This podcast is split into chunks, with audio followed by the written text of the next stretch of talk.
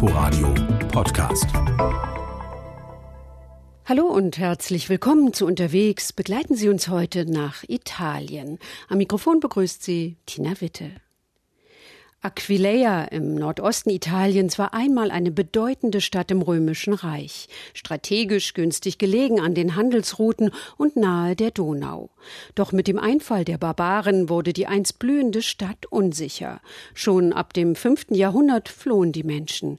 Über Jahrhunderte war Aquileia vor allem ein Steinbruch und geriet in Vergessenheit. Heute leben dort nicht mehr so viele Menschen, doch unter den Wiesen und Feldern liegen noch viele Archäologen archäologische Schätze.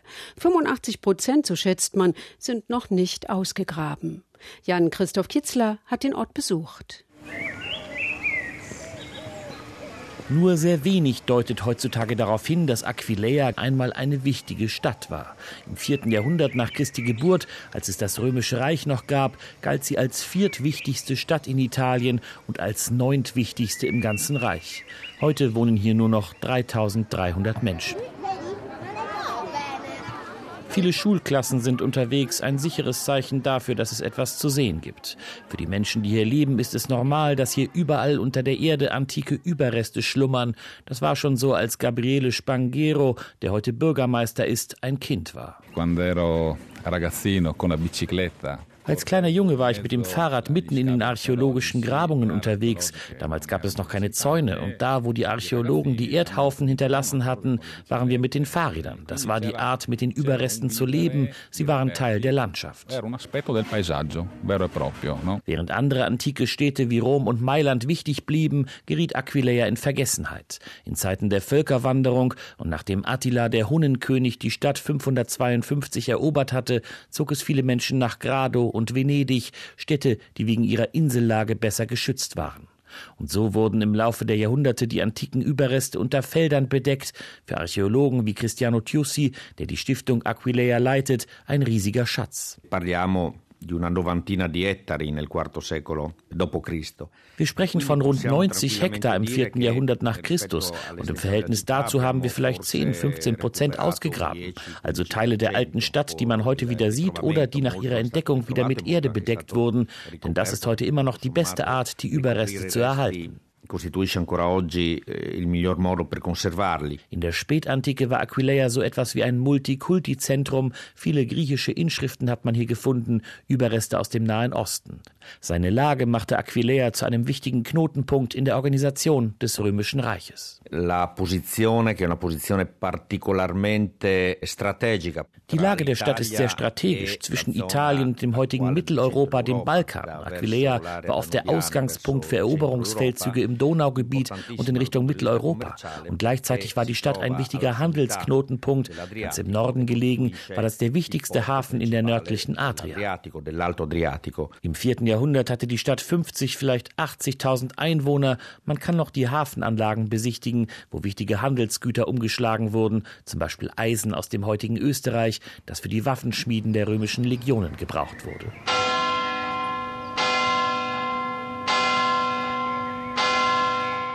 Dass Aquileia auch ein wichtiges Zentrum des frühen Christentums war, sieht man an der Kathedrale, die viel zu groß geraten ist für den kleinen Ort. Der Bau stammt aus dem fünften Jahrhundert. Drinnen haben sich große Flächen wunderschöner Bodenmosaiken aus dem vierten Jahrhundert erhalten. Einst war das der Sitz eines Patriarchen, also eines Kirchenfürsten mit großem Machtbereich. Auch deshalb gibt es hier neben dem archäologischen ein frühchristliches Museum mit bedeutenden Stücken.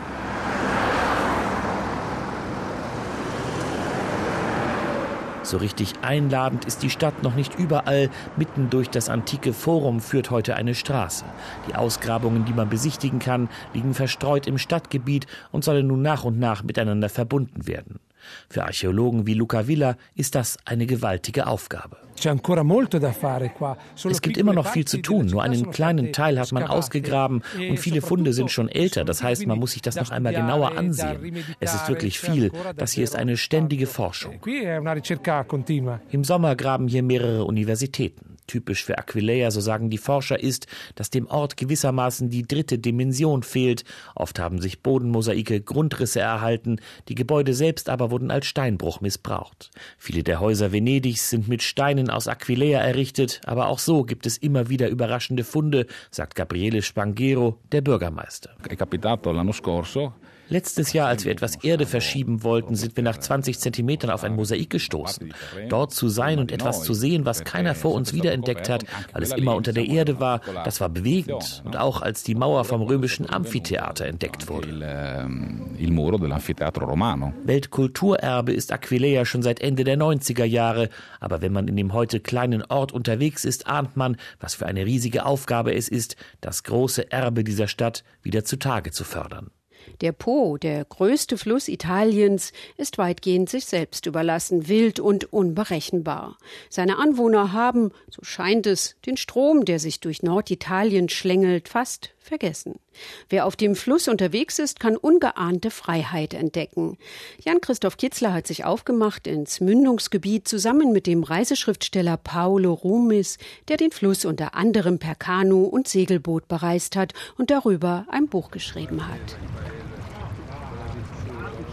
Ruhig ist es kurz vor dem Meer, wo der Po, dieser gewaltige Fluss, nach rund 650 Kilometern von den kottischen Alpen bis zur Adria selbst schon fast ein Meer ist. In mehreren breiten Armen zieht er majestätisch seine letzten Schleifen durch Schilflandschaften, Sumpfgebiete. Manchmal sieht man das Boot eines Muschelfischers, ansonsten überwältigende Weite und Ruhe. Man sollte meinen, dass diese Wasserader, die ganz Norditalien prägt, erforscht, erobert, befahren ist. Aber Paolo Rumis, der den Fluss heruntergefahren ist, hat es anders erlebt. Gli italiani hanno perso il rapporto con l'acqua. Die Italiener haben die Beziehung zum Wasser verloren, den Gebrauch, die Vertrautheit, die Nähe, das Spiel mit dem Wasser.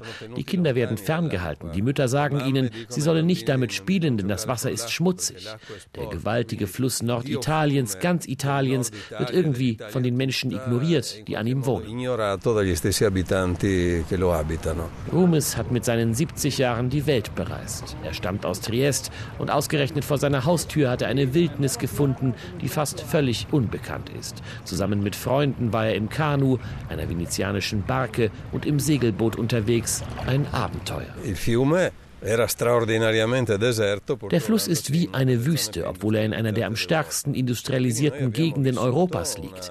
Wir haben ein großes Abenteuer la Indiana Jones erlebt, mitten im 21. Jahrhundert. Wir haben quasi Piraten getroffen. Es bleibt ein Rest von Illegalität. Und das macht eine Gänsehaut, die es auf zivileren Flüssen nicht gibt. Und totale Freiheit. Es gab nicht einen Kilometer, wo man nicht sein Zelt aufbauen und völlig frei schlafen konnte. Padus oder Eridanus wurde der Po in längst vergangenen Jahrhunderten genannt. Er war Grenze, Wasserstraße. Heute scheint er vor allem ein Hindernis in einem Land der Autofahrer. Die italienischen Gewässer sind ein großer rechtsfreier Raum, wo jeder machen kann, was er will. Für einen intelligenten Reisenden ist das ein großer Vorteil, aber auch für einen intelligenten Kriminellen. Er kann über den Fluss seine ganzen Geschäfte transportieren, Waffen, Drogen, Prostitution, ohne dass das jemand merkt. Und vor allem nachts, so berichtet Paolo Rumes, merkt man, dass der Po eine neue Welt ist. Dann schleicht ein Boot mit ausgeschalteten Lichtern vorbei, vorbei, dann suhlen sich die gewaltigen Wälse in Ufernähe, dann kommen Kuhherden an die Tränke. Das könnte auch der Sambesi in Afrika sein, aber es ist der Po mitten in der Zivilisation. Rumis hat seine Reise nicht nur zu einem Buch gemacht, er hat den Po auf einer sechs Meter langen Karte verewigt mit 1300 Einträgen über Orte, Menschen, Geschichten. Dort, wo er es nicht erwartete, wurde er zum Entdecker, zum Abenteurer. Seine Freunde hatten ihn gewarnt. Der Po sei nach Umweltkatastrophen verdreckt, vernachlässigt. Aber die Entdeckung von Paolo Rumes ist eine andere. Hinter jeder Biegung wartet eine neue Welt. Certamente es gibt natürlich eine starke Verschmutzung, aber wahr ist auch, dass der Fluss, wo man ihn in Ruhe lässt, sehr schnell wieder sauber wird. Nach Turin zum Beispiel, da habe ich diese wunderbare Wiedergeburt des Flusses gesehen. Das Wasser wird von Sand und Schotter gefiltert und nach fünf, sechs, sieben Kilometern ist es wieder sauber und voller Fische. Einerseits habe ich das ökologische Desaster gesehen, andererseits gibt es aber auch diese enorme Kraft des Flusses, sich selbst zu reinigen. Es gibt sie noch, die echten Abenteuer, möchte man sagen, und dazu muss man gar nicht weit reisen. Eine Eroberungstour den Po hinunter genügt. Das Buch von Paolo Rumis heißt Die Seele des Flusses auf dem Po durch ein unbekanntes Italien. Es ist im Folio Verlag erschienen und kostet 24 Euro. Eine knappe Autostunde südlich von Rom liegt der Giardino di Ninfa auf den Ruinen der gleichnamigen Stadt. Er gilt als einer der schönsten und romantischsten Gärten der Welt mit seinen zahlreichen Teichen und Brunnen. Und weil Flora und Fauna so empfindlich sind, erhalten Besucher nur in einer begrenzten Zeit im Jahr Einlass. Sarah Zerbak hat sich auf einen Spaziergang begeben. Wer durch den Garten von Ninfa spazieren möchte, kommt an Lauro Marchetti nicht vorbei. Er ist nicht nur Chef der Stiftung, die den Park verwaltet, er lebt auch hier, im ehemaligen Rathaus des Ortes, der heute sonst nur noch aus Ruinen besteht. Überwuchert von Efeu, gesäumt von Pinien, Zypressen, Granatapfelbäumen und Klematis, die zwischen den mittelalterlichen Mauern blühen. Er ist wie ein Gedicht. Ninfa ist ein spontaner, natürlicher Garten geworden. Mit diesem wunderbaren Wasser, das ist das Leben. Das schafft diese wunderbare Kombination aus Geschichte, Architektur, und der Pflanzen. Das ist fantastisch. Sein ganzes Leben hat der 69-Jährige dem Garten gewidmet. Es ist sein Zuhause, seit er fünf Jahre alt ist und eine der großen römischen Adelsfamilien ihn adoptiert hat. Eine 1200-jährige Geschichte verbindet die Caetanis mit dem Ort, den sie auch heute noch ihr eigen nennen. In den 20er Jahren des letzten Jahrhunderts setzten sich Gelasio Caetani und seine Schwester Lelia in den Kopf, in den Ruinen einen Garten anzulegen. Lelia, eine Malerin, hatte dafür eine regelrechte Vision. Sie hat diesen Garten mit ihrer Kunst erschaffen. Sie sagte, hier möchte ich einen Baum, der ein bisschen rosa ist. Hier möchte ich diese Farbe. Da auf der Ruine möchte ich Kletterpflanzen. Und so wurde das dann gemacht. Das war sehr lustig. Sie hat komponiert und ich musste dann zu den Gärtnern rennen, um genau diese Farbe zu suchen. Das Ergebnis ist eine grüne Oase im Stil eines englischen Gartens. Von Bergen umgeben und damit vor Kälte geschützt, mit Pflanzen aus der ganzen Welt, die sich rund um das mittelalterliche Festungsstädtchen ranken. Rund 200 Häuser standen hier einst, eine Stadtmauer mit elf Türmen, mehreren Kirchen und Mühlen. Jahrhundertelang ein strategisch wichtiger Ort auf acht Hektar Fläche. 20.000 Bäume stehen heute dort. Um ihre Pflege kümmern sich fünf Gärtner. Und das rein biodynamisch, ohne einen Tropfen Chemie zu verwenden, wie Marchetti erklärt. Wir, besonders ich, legen besonderen Wert darauf, den Geist des Gartens nicht zu verändern. Es ist ein legendärer und auch ein mythischer Ort. Denn das Geheimnis jedes Gartens ist die Seele der Personen, die ihn lieben. Und das sind wir Gärtner. Ein öffentlicher Park, der ist unpersönlich und nicht geliebt. Und deshalb dürfen auch nicht alle hinein. Nur wenige Tage im Jahr zwischen April und Oktober ist der Garten einem breiten Publikum zugänglich. 80.000 Besucher zählt Lauro Marchetti pro Jahr. Über ihre Eintrittsgelder wird der Park finanziert. Mehr dürften es aber nicht werden, auch um das sensible Ökosystem nicht aus dem Gleichgewicht zu bringen. No, non si.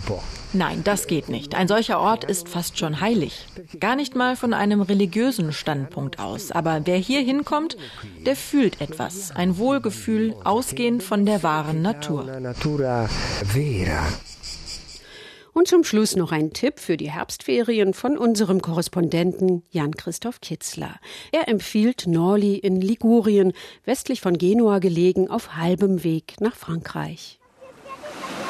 Das Wasser ist hier so klar, wie man es sonst vielleicht nur in Sardinien erlebt. Wer eine Schnorchelmaske dabei hat, kann ein interessantes Experiment beobachten. Ganz nah am Strand haben Forscher Unterwasserkuppeln aufgebaut und versuchen auf dem Meeresgrund Gemüse zu züchten. Das Pesto, das aus dem Basilikum von dort entsteht, soll fantastisch schmecken. Das Örtchen ist klein, etwas abseits der großen Autobahn. Es gibt einige kleine Restaurants, in denen man ligurische Spezialitäten bekommt. Und für den Strand kauft man sich am besten leckere Focaccia. Genua ist nicht weit, mit seiner tollen, riesigen Altstadt und dem Aquarium, in dem Kinder auf ihre Kosten kommen.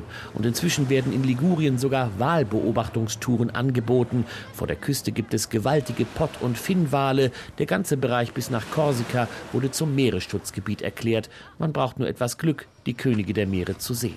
Das war unsere Reise durch Italien. Mehr Informationen zu dieser Sendung finden Sie online unter inforadio.de slash unterwegs. Und die Beiträge dieser Sendung können Sie auch jederzeit in der ARD Audiothek nachhören. Danke fürs Zuhören und noch ein schönes Wochenende für Sie wünscht Tina Witte. Inforadio Podcast.